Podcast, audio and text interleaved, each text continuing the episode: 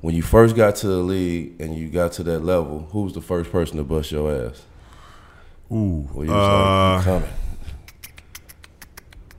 First person that got me, Nick Van Exel in practice. Yeah, Nick the Quick was getting me in practice. And, you know, he kept saying, you reach, I teach, you reach, I teach. And he was hitting me with that little bop stuff.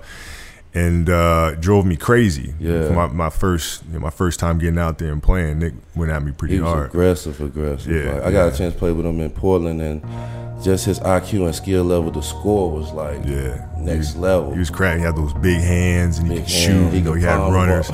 You know, it took me about a good week to figure out he couldn't go right, and then I had to. Yeah, yeah, you defender, so you got to figure it out. Nick wore my ass out.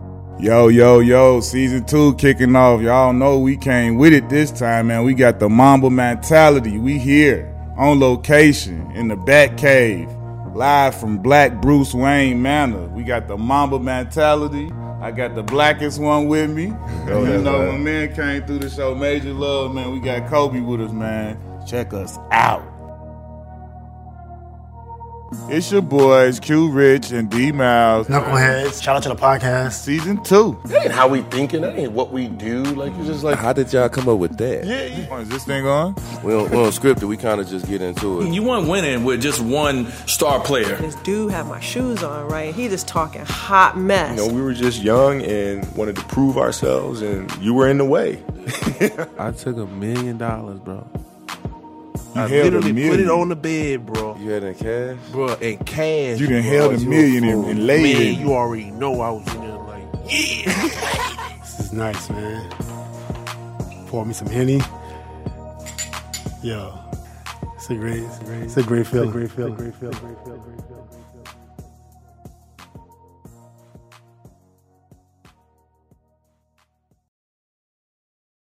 Lakers, Magic Johnson. You grew up on Magic Johnson. Yeah. And you got drafted to Charlotte. And what was your first reaction to hearing Charlotte? Then you hear the Lakers. Yeah, well, like, I knew what was going on. Oh, I knew that there was a trade in the works, right? And so when I got drafted. Well, I got good representation. He know what's happening. That's right. And so, like, you get drafted, you get on the phone with the GM of the team that drafted you and all sorts of stuff. So I get on the phone with the Charlotte GM, and he just tells me, hey, you know what's going on? Like, yeah. And you got media in front of you and all that. And he goes, well, it's a good thing we're trading you because we couldn't have used you anyway. What? Okay. Mm-hmm. All right. So that's what happened on draft night. So I was already triggered. In mode. I was triggered. I was ready to go to the gym. Like, fuck the media. Yeah, like, I don't want to do any more interviews. I'm trying. Yeah. What you telling me that for? I'm 17. What you telling? Okay, all right. Okay. You going to a team that's they already screaming like with so much talent on this team, they should be a championship winning team. Yeah. You going to a team straight out of high school. You know, first guard ever to go straight out of high school, mm-hmm. and it's press. You got Eddie Jones, Nick Van Exel, Shaq. You got all these guys that's in front of you. Mm-hmm. And you come out with the total confidence of I'm posed to play on this level. Yeah. Well, here's the thing. Like, it's probably good for me to play against those top players because they were all stars. Yeah. Right. So playing against them every day in practice, iron sharpens iron. Yeah. The flip side of that is going to a team in which I play immediately. Yeah. Right. And all these stuff, individual stuff that people talk about at the end of the career, the numbers and all mm-hmm. that. All that stuff would be much better. MVPs probably be higher and all sort of stuff. But going to the Lakers and playing behind Eddie Jones and Nick Van Exel taught me a lot. Byron Scott was there as a mentor, watching Shaq kind of starting to figure things out a little bit. Yeah. Made practices very competitive, and I had to do a lot. I had to try to be perfect just to get on the damn floor because if I made a mistake, coach is yanking me out. Yeah, I know so that, understanding what that feels like every day in practice has got to be a war because I got to prove that I deserve to play. I deserve to be here.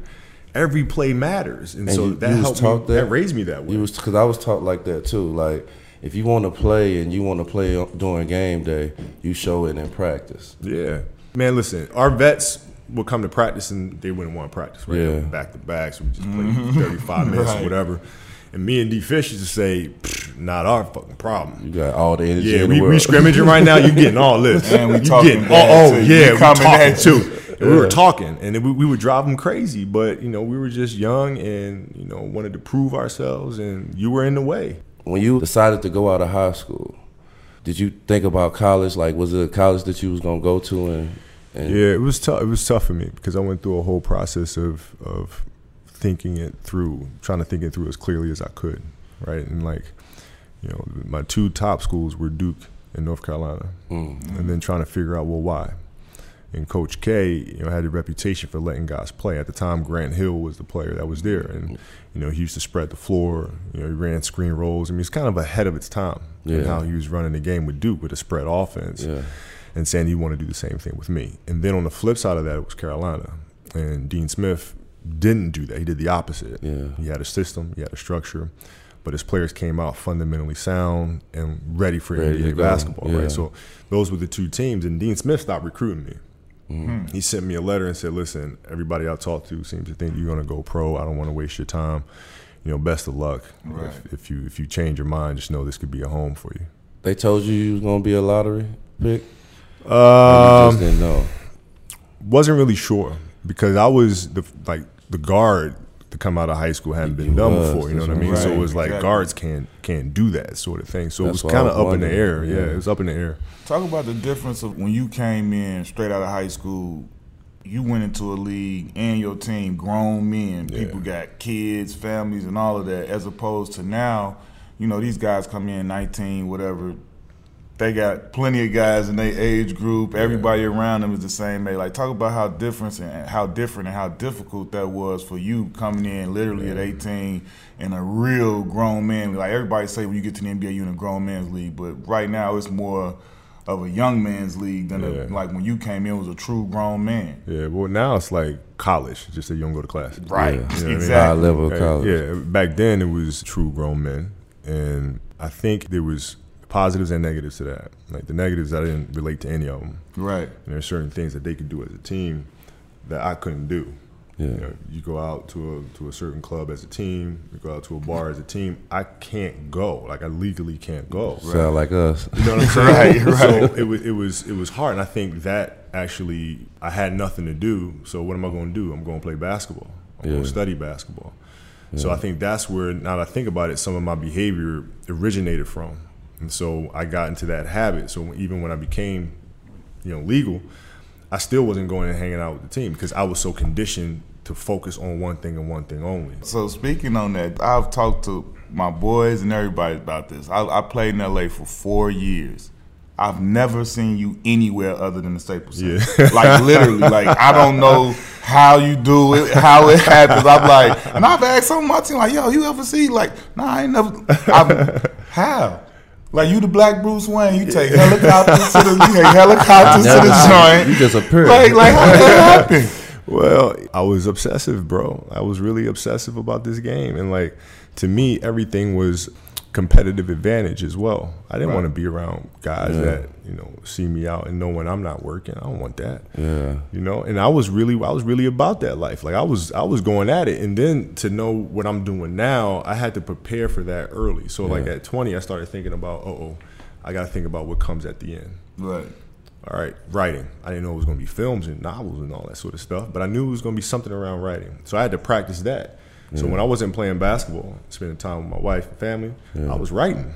Yeah, you know, so I didn't have time to be going out and doing all sort of stuff. Not to say I didn't do it, but at one point you was writing raps too. I was, and that actually helped me a lot. Because it helped me with similes, metaphors.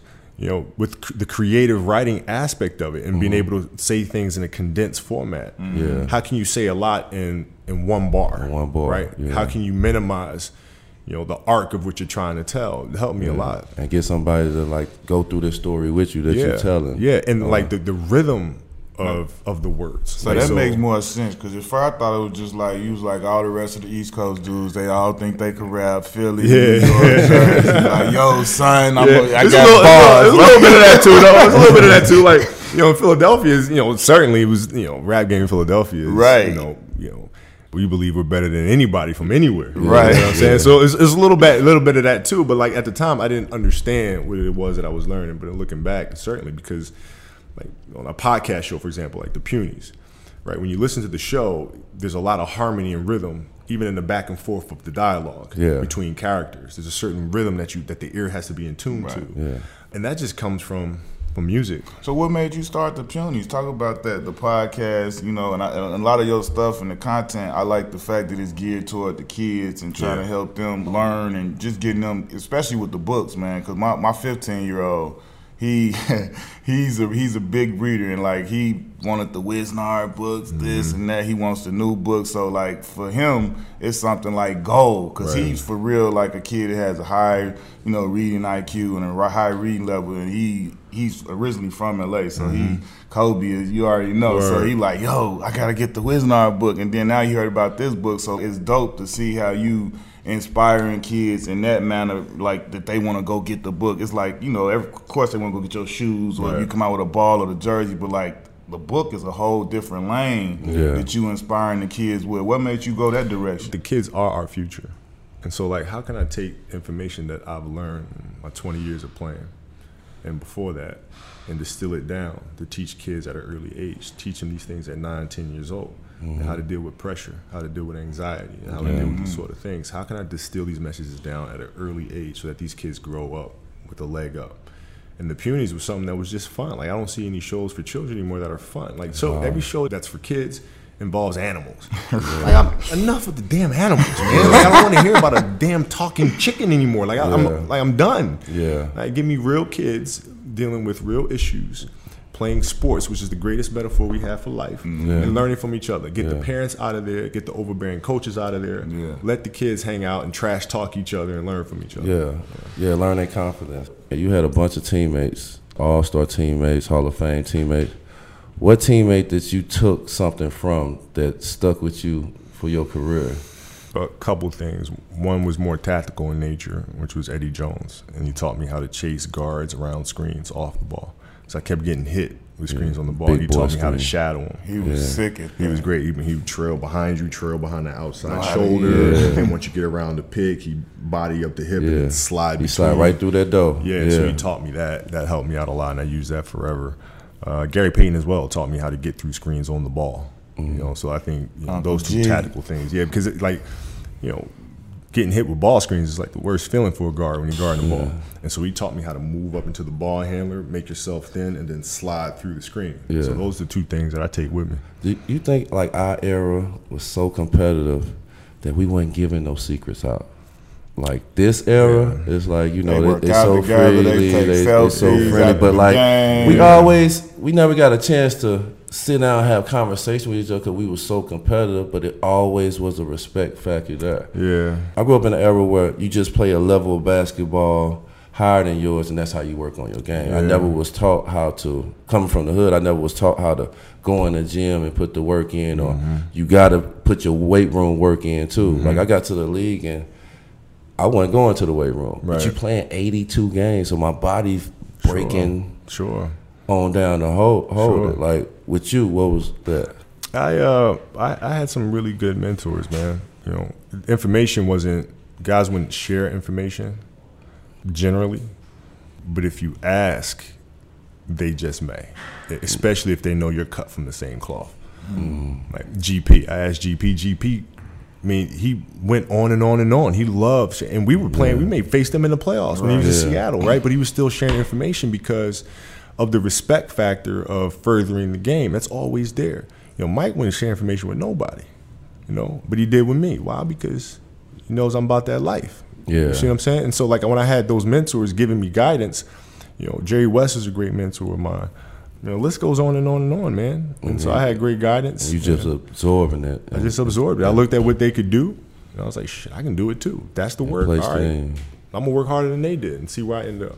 Obviously, we got drafted right when y'all was starting. One of the first ones. So I'm like, dude, the biggest comparison I give people when I first had to start checking you and guarding y'all, was like, y'all remember the movie Love and Basketball, right? In the beginning when she's like guarding a girl and it's like the camera is like this and she's moves like, I was like, that's like the perspective. I was like, I had that feeling with like 2, maybe 3 different people. The first time I got caught in transition, you know, you get caught and J. Kidd running down your back and you trying to turn around, but he doing all this. I said, man, I just ran out of bounds one time. I could never get turned around. And I said, I remember that. And I remember AI, fucking, he coming in. You remember he used to jump over the double. You got your legs here for double. He used to jump over. That's why he took the bunny hop out. So I say, then him. I say, I had to play him 4 or 5 times a year because sometimes we get y'all in preseason. I'm sitting there like, here we go. And like the thing about him, you know me, I'm going to try and play strong, physical. I'm like, the thing that I got to learn about you year after year is like, all right, he ain't going. He know we not going to get the fight. So he like, he going to let you do all this. But like the difference between you, a T-Mac, a Vince, you was for real going to try and put 50 on him. Yeah. For real. Like, nah, I'm not going to say nothing, but it's just about to turn. Yeah. And now it's going to be like, here we go. Like, you know what I'm saying? Like, because I swear, a couple games, you know, I done made few people like, chill out. Him, he like, nah, I'm smart enough. We not about to, this not about to happen. Ain't nothing more than like a push going to happen. Then here come everybody. Then I'm still going to be here to spray your face off. Yeah. Like, I'm about to really like go crazy. I used to be like, dog, this dude shot a left-hand shot in the game. When his arm was, I say, he the only person I played against where, okay, like he might do anything. Like for real anything. And then to look at you and do some bullshit after he done did it and shoot you a look like, yeah, I did that. Like, your left hand, how did your left hand get so good? You can shoot a floater. You'll go off the wrong leg, left-handed. Yeah. And it's like, how do you work on that? This consistency. Like my daughter right now, her left hand is as good as her right around the basket. I got girls on my team that finish better with their left hand than they do with their right hand. Yeah. Just because of the amount of repetition that we do every day and just working on the left. And it's nothing to be done other than just repetition. You just continue to shoot, get comfortable with it. And I gave them some work to do at home. Like try to eat with your left hand. Yeah. Try to write your name with your left hand. Brush your teeth with your left hand. Just so you get comfortable using it. And those are the things I used to do. I feel like when you got a game, in your game, you got weapons. Yeah. I used to call us superheroes. You know, you put that jersey on and I know he got the right to left crossover. Yeah. He go hard right. He gonna dunk. Like you kind of go through the categories of weapons that a person got. Your weapons. I never seen a shot that you didn't feel like you couldn't make. And even from the adjustment of you being athletic to you just got to get to your spots. The shot that really matters is a pull-up shot because it all comes back to that, right? And so you can do all these moves beforehand. They don't matter. Eventually, you're going to get to a spot, you're going to raise up and shoot. So doing that shot thousands of times got me so comfortable with the shot that I can shoot that shot anytime. There's nothing you can do about it. And if you shoot a shot thousands of times, I can change the trajectory anytime I want. I can flatten it out anytime I want. You can be in my face, it's not gonna make a difference because it's on autopilot. It's on autopilot. You know what I'm saying? So like no matter what happens, it transpires here, whether it's a jab step or a crossover or a double, it doesn't matter because when I get to that spot and I raise up and shoot, I've done it thousands of times, that's in the bottom of the barrel. Yeah. You know what I'm saying? So it all comes down to that shot. Before I got to the league, you know, we was big NBA fans.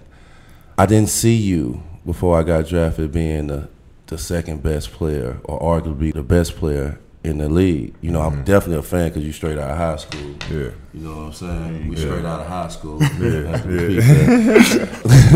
When we played our rookie year and then seeing y'all play, y'all winning that championship that first year, it was no question in my mind that you was the second best player. You couldn't really show if you was the best player because Shaq was so dominant. It was like Shaq beat your team up the whole game, and if the game is close, Kobe gonna end it. Right. After that year, I think that was the year after you shot the air ball in Utah. After that year, what clicked to be like, I'm the baddest man on the planet? I had to get stronger. Like the air balls in Utah, it just showed me I needed strength. You know, in high school you play 30 games max. Right. When you get to the league, man, you playing 30 games before October come around. Man. It's like, and so it wears you down. So it wasn't. I was nervous about the situation, or the shots were off. They were all right on line. They were short. I got to get stronger. And I'm looking around. I'm looking at Mike, and I'm looking at Mike's physique. Strong. Yeah. Right? I'm looking at other guys around the league. They're not. They chopped up. Latrell Sprewell's great player. Not strong. Yeah. Mitch Richmond has a natural base to him, but I can tell he's not lifting every day. You can look. Yeah. Mike is. Scotty is. Yeah. Them dudes got 4 or 5 championships by now. I need to do that, right? And so that's when I started lifting and started getting stronger and stronger and stronger and stronger. And that's the adjustment I made because I had the fundamentals, I had the skill. I learned some things technique-wise, defensively, but then my physical abilities caught up to the skill. You come off the bench for the Lakers and you make the All-Star team. You playing, I think it's Madison Square Garden, yeah. And you playing against the Bulls, Michael Jordan. Yeah. Like, that was one of the best All-Star games I ever seen in the history of the game. I want to know how you felt about that moment. You going against your idol, mm-hmm. who's on the other team. You thinking that Eddie Jones and Nick Van Exel and Shaq, they automatically finna make the All-Star game, and you make it too, to be a part of that group. What did that moment like feel for you? It was a huge honor. Like, when you see the votes tallying up, and you're like, wait a minute, I'm a starter on this team. I want to start my own team, right. You know, and like it became very serious to me because I didn't want to make it seem like I was just some bubblegum player. Yeah. Popularity got me in there. It was like, hold on, no, I can hoop. You know, so I wanted to prove I belong here, sort of thing. You know, the hype of going up against Mike, it was, okay, let's go. Show me. Like, I've been watching you play my whole life. Yeah. Show me. Right. Like, I want to see this. Everybody calling you Black Jesus and all this other crap. Like, you have to show me, man. And I went out there and we went head up. And, you know, I think his respect and appreciation for me really grew that day because you saw on the biggest stage, I didn't shy away from that confrontation. I looked forward to that confrontation. Yeah, look forward to and, you know, George Karl, which, you know, later in years became my motivation when we played against Denver to never let them win the playoff series because he didn't play me the whole fourth quarter of that game. I remember that. See what I'm saying? Because me and Mike went at it, you know, for three quarters. And then in the fourth quarter, the crowd's waiting for me to get back in there. He benches me the whole fourth. I remember that. And it was like, okay.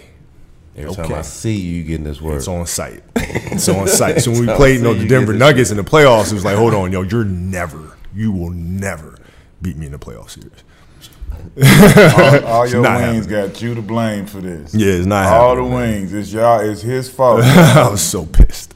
I always respected that you came in as a rook and, you know, as a big-name superstar rook type, and you jumped into the dunk contest. You won it, did your thing. What do you think about some of the superstars nowadays is not being in the dunk? Because, you know, like you, like us, we grew up watching Jordan and Mike, Dominique. The greats was the ones that were putting on the show. And I'm not saying that I don't want to see some of these other boys, because nowadays some of these other boys got crazy hops too. But I would like to see our superstars, if you one of those crazy athletes, forget about all that, your brand, or I don't want to lose. Man, go put on a show. Like Aaron Gordon and Levine them did, like how MJ and Don. If you a superstar and you got bounced, go do it. Yeah, no, I agree. And I think the All-Star game in general needs a little revamping because it used to be competitive.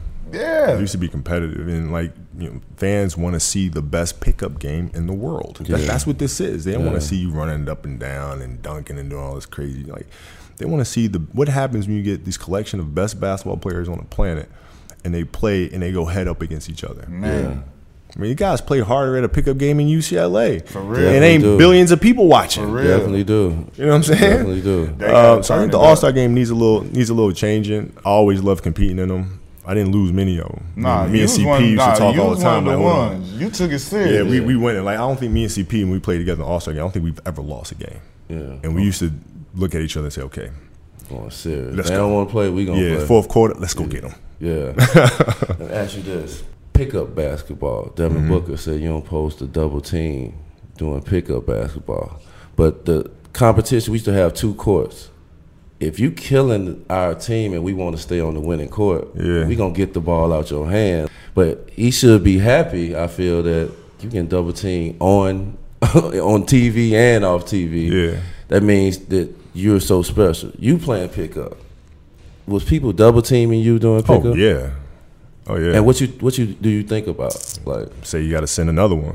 Straight up. Yeah, you gotta send another one, man. Straight up. Straight the fuck up. Straight up. Yo, we used to like tell them to send another one. Yeah, no, but like, you know, I understand what Book is saying though, because in the summertime you're working on a particular skill set. Yeah. And so when you're in that isolated situation, you wanna try the things that you've been working on in the gym, right? Yeah. And when doubles come, you don't have time to do that. Yeah. At the same time, they're gonna double team you in the season anyway, right? So you got to figure out how to get around that, how to manipulate those those double teams. See who's open. To me, that's a luxury. You get to practice against what you really gonna see. Yeah, you get a chance to measure it. Where are those passing angles? Or, you know what, I want to send this guy a message because I'm gonna be playing against him in the season anyway. Whether it was Ricky Davis in the summertime, we're playing against each other, and double teams coming, you know, playing against him in the regular season, all sort of stuff. It gives me bragging rights. Yeah. It's like, even in pickup basketball, you need a double team right now. Right. And the double team wasn't sufficient. Yeah, you got to send three motherfuckers out here in summertime pickup. So, you know, if you want to win the game, or you're gonna get your ass kicked off. Yeah, it's just more of an ability to kind of trash talk a little bit. Yeah, and, you know, I always viewed it as a competition. When Shaq left, it's like you couldn't wait to show everything. Yeah. Everything that you got, like you went on a tour with the 40 points in a row tour, 81, like them 3-4 years or whatever. Like the reason I ranked certain players that I rank higher than others is be like, how many years did you dominate the game? Out of a 10-year span, if you got 4-5 years, damn near 6 years of you being the best player, evidently you the best player of that generation. But like you went on a tour for 4 or 5 years straight of just domination, and this is when you didn't have Phil, you didn't have Shaq. What was like? Was it something that you was trying to prove, or? Well, it was like, yeah, because you know, here's the thing. You know, when I was playing, you know, I would get chastised a lot for being selfish, saying we just got to fit into a team. It's about winning championships. Yeah. Okay. Well, I get it. I'm doing it. Right. Won 3 straight. Okay, I got it. Mm-hmm. But I also knew that when my career is over, they're going to chastise me for the same thing. Yeah. And saying, oh, well, you're only great because you played with Shaq. And I'm like, whoa, hold up. You can't have it both ways, bro. Like, you know. So it was important for me and Shaq to go separate ways. Yeah. Because I didn't want people to use that again. They still do. But it was important that I win championships without him. And you get a glimpse of what I could have done individually had I not played with him. See what I'm saying? Yeah. So that was a big driving factor. It was like, hold on, don't get it fucked up now. Like, yeah, I'm doing this thing. I'm playing with Shaq. And it's like, take Mike, put him with Wilt. Yeah. I mean, Shaq was a force of nature. Right. Yeah. Right? So you got to kind of take a back seat. You got to take a back seat. But once that governor's off, it's like, hold on now. Yeah, that's when it got ridiculous. Yeah. 24-8. I know number 8, Kobe Bryant. Everybody in the world is stuck on that, and just all of a sudden that you decided to revamp yourself and turn to 24. Why the number 24 out of all the numbers that you could have chose? A couple things. 24 was the first number I wore in high school. My freshman year, I was number 24. And then philosophically for me, it carried a significance because it was about approaching every day as if it was my last. And I had to have that mentality because it shifts. Shaq's going. I have to drive this team every day. Yeah. You know, there's no days off. You come in practice, we're going, right? And so every time I look at that number, it's like today is the most important day. Yeah. Today is the day, right? It's one day, that's it, right? And that helped me, you know, stay locked in. The triangle offense. When I got to the league, I knew y'all play. Like, I felt like if I got traded to the Lakers, I already know the play. Right. It's one play. I got a couple of side out of bounds plays. But y'all run this one play in today's era, how today kids play. Yeah. You think the triangle will work in this? If you have the right people to teach it, yeah. Because y'all slow the game. You had to play at y'all pace, no matter how fast. The triangle can be sped up too, right? So it conforms to the talent that you have. My 13-year-old daughter's team runs the triangle, right? But it's like the thing about the triangle offense, which makes it so deadly, is that it gives you a structure. And within that structure, you have complete freedom. And so even though defensively you know what it is, the sequence that we're executing, we have counters to it. Counter to everything. And we all know them. It's hard to beat that. Yeah. Right? Because Phil can start out and say we want to run center opposite. That's the sequence we want to start with. But now if you deny the wing on that center opposite, that plays off. Now we have counters that come around that. I used to hate when Robert Orr used to come up to the box, free throw line, grab the ball, and you back cut. Yeah. You'd be looking for that back cut every time. Yeah, that's the backdoor step, right? Yeah. So, but that helped me game plan. Yeah. So, these players now play accidental basketball, and it drives me and Phil crazy because it's all penetrating pitch. You may make the shot, you may not. You have no idea who's going to be open or whatever. It's accidental basketball. We play basketball with purpose. If I got the ball, if Derek Fisher's on the wing, I'm at the top, I know by scouting reports that you guys like to deny the top. Yeah. All right, cool. Deny the top, I'll move up a little bit more, drag you out. Here comes Ori stepping in the hole. Catch it. Here I go back door. There's the drop. Off I go. Yeah. Right. So it's playing those sequences and understanding what the defense is going to do against it that made them dangerous. That's why Chicago was so dangerous, because they knew how Utah was going to play these actions. And then they all five of them took advantage of it. And they always keep you with spacing. Always. Like all the time. You don't ever lap over each other. No, always. They were really big on, you know, having 10 to 15 foot spacing. Always. Coming into the league, I felt like I was an offensive scorer, right? You know, when we was in high school, I was a scorer. But then you look at dudes like you. I want to know, what is the mentality that when you get, all right, you got 20, you got 30. What makes in your mind when you got 30, most people like, all right, cool. Like, I'm going 40. Now I'm going 50. Now I'm going 60. Now I'm going, what is happening in your thought process when you do it? Because, like, at some point, I know you tired because the people don't understand. Score buckets like that take energy. Yeah. So how do you continue to just go? Because I was in New York when you got the 60, and God bless my young boy Wilson Chandler. He recovered. He is good. You know, everything is well with his life and his career. He's still playing now, so you know he made it through that. But I'm sitting here watching it, and I'm like, yo, he's not stopping. He don't look like he want to stop. He still want to get 100 if he can. Yeah. Where does that mentality come from? Well, you see most guys 30, 40, and they kind of chill out like, all right, I got this. Yeah, no, I it's a competition. My mission is to destroy you. It's not, you know, I mean, like I don't say, you know, like we're playing. I'm not stopping at 30. Like I'm gonna keep going until you figure out something else to do. Like I'm gonna keep going, you know. And like that New York game, I knew D'Antoni's philosophies are never to double a guy that's hot, because he always thinks they're going to cool off eventually, right? So I understood that. So once I got rolling, I knew that was going to be the case. But then watching film leading into the game, I knew Wilson, I knew he was just going to play sound defense, right? He wasn't going to gamble, right? He wasn't going to try to block a shot. He wasn't, you know, he was going to try to play good position defense. So I knew I could get a good look. So from that standpoint, I said, all right, I just got to take my time, be on balance, knock him down. I was like, yo, at some point when he catch the ball, you got to put him in the first row. Put him right in fucking Spike Lee's lap. Spike over there pumping him up.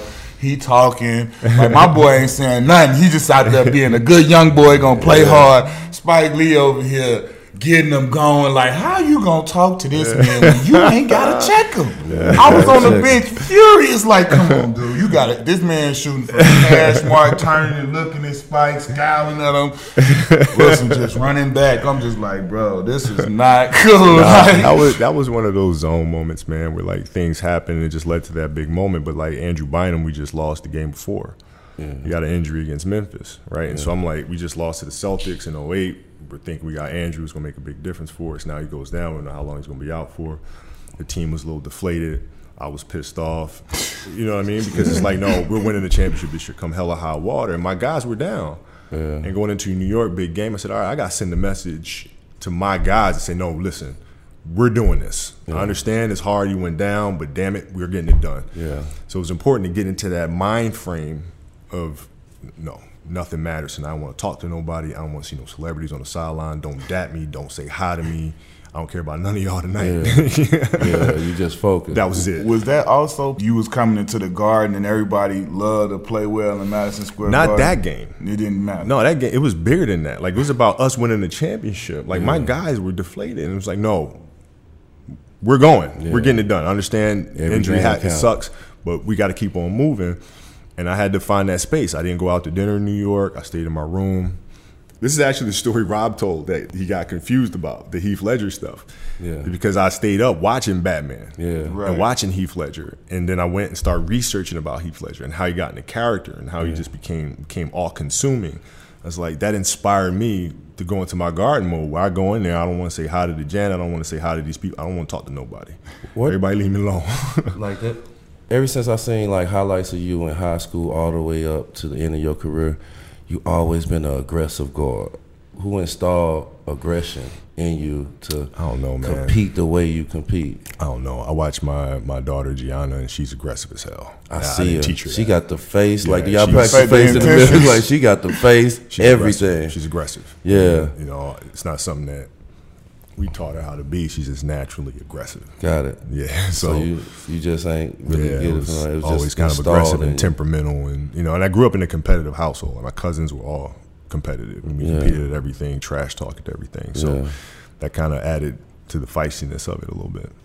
To see your daughter fall in love with the same ball that you fell in love with, how did that make you feel? And to coach her with that passion, to help her out, to give her the jewels for her, like have a passion for her, like care about it. It's a great feeling, but it, you know, it would have been the same if it was anything else. As long as they got the passion for it, that's the hardest thing is trying to find something that your kids are passionate about. Like my eldest loves film. Yeah, she loves volleyball too, but really loves film. And you know, Gianna loves basketball. Mm-hmm. All right, cool. I know basketball. I can teach you. So it's awesome because it's like a blank canvas. Yeah. When they first started 2 years ago. So I started teaching them all the footwork. That took me 20 years to learn. Yeah. I'm teaching them that at 11. You know, so now at 13, I mean, their fadeaways, their up and unders, their spin moves, their balance, like their footwork is really, really sharp because it's like a blank canvas, and it's fun to watch them figure it out. Yeah. You know, to watch them learn and like. Did you ever think you would coach? No, I didn't think my kids would ever play basketball. Yeah. That's what I was saying, because like my kids can do anything. Anything you want to do, I'm a supporter. Yeah. But when you choose the one thing that I fell in love with, it's like it's still a special thing to me. Like, baby, you love this? No, it's exciting. Like, I'll give you everything you need. It's exciting. And like you get a chance to go back and like go through the basics all over again, right? So like I write practice plans every day. And it's like a 6-year plan, and we're in year 2 right now. So you can patiently teach them every little aspect, right? Teach them how to use screens, teach them how to be patient, teach them how to anticipate on defense, like all those little balance and all that little stuff. It's awesome, man. It's awesome. That man got it all mapped up. So I want you to take a second to talk to me about the legacy and the queen. Yeah. And how this came about. I like the whole, the like cover, like the tennis ball field with the like. This is something as a kid you get excited about the color, and this is like when I would buy TDs. You know, we buying No Limit. That's right. Like look at the graphics. Like, that's right. This is like in comparison, because this is not your normal book. You got feel and texture and sparkles, and then it still got the tennis racket. Yeah. So talk about how you came up with this. Well, we wanted to create something for children that, you know, they feel that they're important. Right? A lot of times in the children's space, we kind of dumb stuff down, the materials down, because it's for children. They're not going to tell the difference. Yeah. Right? But I feel like if we create something that's high in value, they understand that it's been cared for. That means that they matter, and they do. Yeah. Right? For parents as well, look at this and you pick this book up and you can feel that there's been a lot of care put into it. You may not understand all the hidden gems that are in this book yet, but you can feel them. Yeah. So you understand this is a studio that we can trust. And then for the story itself, it's about how do we teach kids how to handle the inner monologue, the emotional things that we experience. How do we teach them that? Which is why it had to be tennis, because tennis is such an individual sport. Tennis hard. But different than golf. Golf, you're dealing with the elements and yourself. In tennis, you're dealing with yourself, the elements, and that person across the net from you trying to beat you. Right? So you got to have those inner conversations, navigate those while competing with somebody else that's across the net from you. The story behind it. What inspired you to do that story? Well, the way I look at it, inspiration drives the world. Yeah. So if I'm looking at the kingdoms and the worlds that we create, inspiration is what decides who's going to be the ruler of these particular worlds. All right. So then, how you inspire? You can inspire in a myriad of ways. Right. You can inspire through love. Right. You can inspire through fear. Right. Hatred. There's a lot of ways to inspire. And so how are these athletes in the world using their platform to inspire, right? And that's where the conflict ensues in all of our stories. I know what I want to ask you. Now you know, you like Bruce Wayne, now you got helicopters and stuff like that, but I want to know, like all of us, when you first got in the league, you got some bread in your pocket. What did you do to something where your mom or your dad looked at you like, boy, what's the hell wrong with you? We all did something. Yeah, you know what? Nothing like that. But like the first thing I did, like when I came out here and I got some per diem, I just wanted to go somewhere. Right. Like in Philadelphia, everything's relatively close. Yeah. You know, and I'm staying in Santa Monica, and so I get a taxi, you know, call it Yellow Pages, get a taxi. Kids don't know what that is. Right. And I get in the cab and I say, oh, take me to a mall. Oh, take me to a mall. So he takes me to the Beverly Center. Yeah. Right? And I had $80 in my pocket for per diem money. The taxi cab ride was like $65. I was like, I'm gonna get back. What the hell? What the hell's going on right now, man? Like I didn't, you know. So I'm walking around the mall with $15 in my pocket, not knowing who the hell, what anything was or whatever. It's Jerry's Deli across the street. I'm hungry. I want a sandwich. I look on the menu. A sandwich is like $6. I'm like, yo, I can't. This is ridiculous, man. Yeah, this is crazy. This is absolutely crazy. So I got a cab driver to give me a ride back in good faith that I was going to go up to the room and find some more money somewhere and pay him. Yeah, wow. Andrew Luck just retired because he was saying it was a mental drain on him with the injury. Mm-hmm. I kind of feel that because 8 of my 10 years, it was a mental drain every day with the injuries. Mm-hmm. You had injury after injury after injury. You played with a broken finger a whole year, all that. Just describe to like other athletes the focus and how you got to kind of compete with yourself to get yourself back on the level to steady go. I know we all go through pain and stuff, and it's the hardest thing you can do because it's so easy to give up. Yeah, it's really hard, man, because it's such a tedious process. And what I found helpful is to not look at the top of the mountain because the mountain is so damn daunting. You know, it's like, so instead I just choose to focus on one step at a time. And then by the time you realize you're at the top of the mountain again, and that's how I handle all my recoveries. It's just focus on the next thing, focus on the next thing, focus on the next thing. And also, you know how time flies. Yeah. Like, time goes by really fast. So, like, when you're sitting here in the moment dealing with an injury that's a 9-month injury, I can't do that. Yeah. But when 12 months go by, you're going to wish you did because it goes by like that. It goes by like that. You know what I'm saying? So that's always been my approach. It's just one step at a time, one step at a time. One day at a time. And I didn't want the injuries dictating when I retired. I wanted to control that. It's like, no, my body, sit down, be humble. Right, you're not telling me when I'm walking away. Right. Like, I'm going to tell you when I'm ready to go. Well, man, we appreciate you coming on the show, man. The sponsors of Hennessy, VSOP, they got the special bottle. Oh, that's what's up. You know what that's what's saying? Up. The Kobe Bryant knucklehead. That's what's up. Man. Appreciate it, man. Appreciate Thank you. I'm going to put this to good use. Yeah, you know. That So that's a wrap, man. We out here on location in the Black Bruce Wayne's private studios in a secret location in California, man. But we definitely appreciate you, dog, coming through, anytime. Letting us come through and rock with you. This Hall of Fame, you know what I'm saying? This top 3 all time, y'all. Y'all already know what this is. It's the Mamba mentality.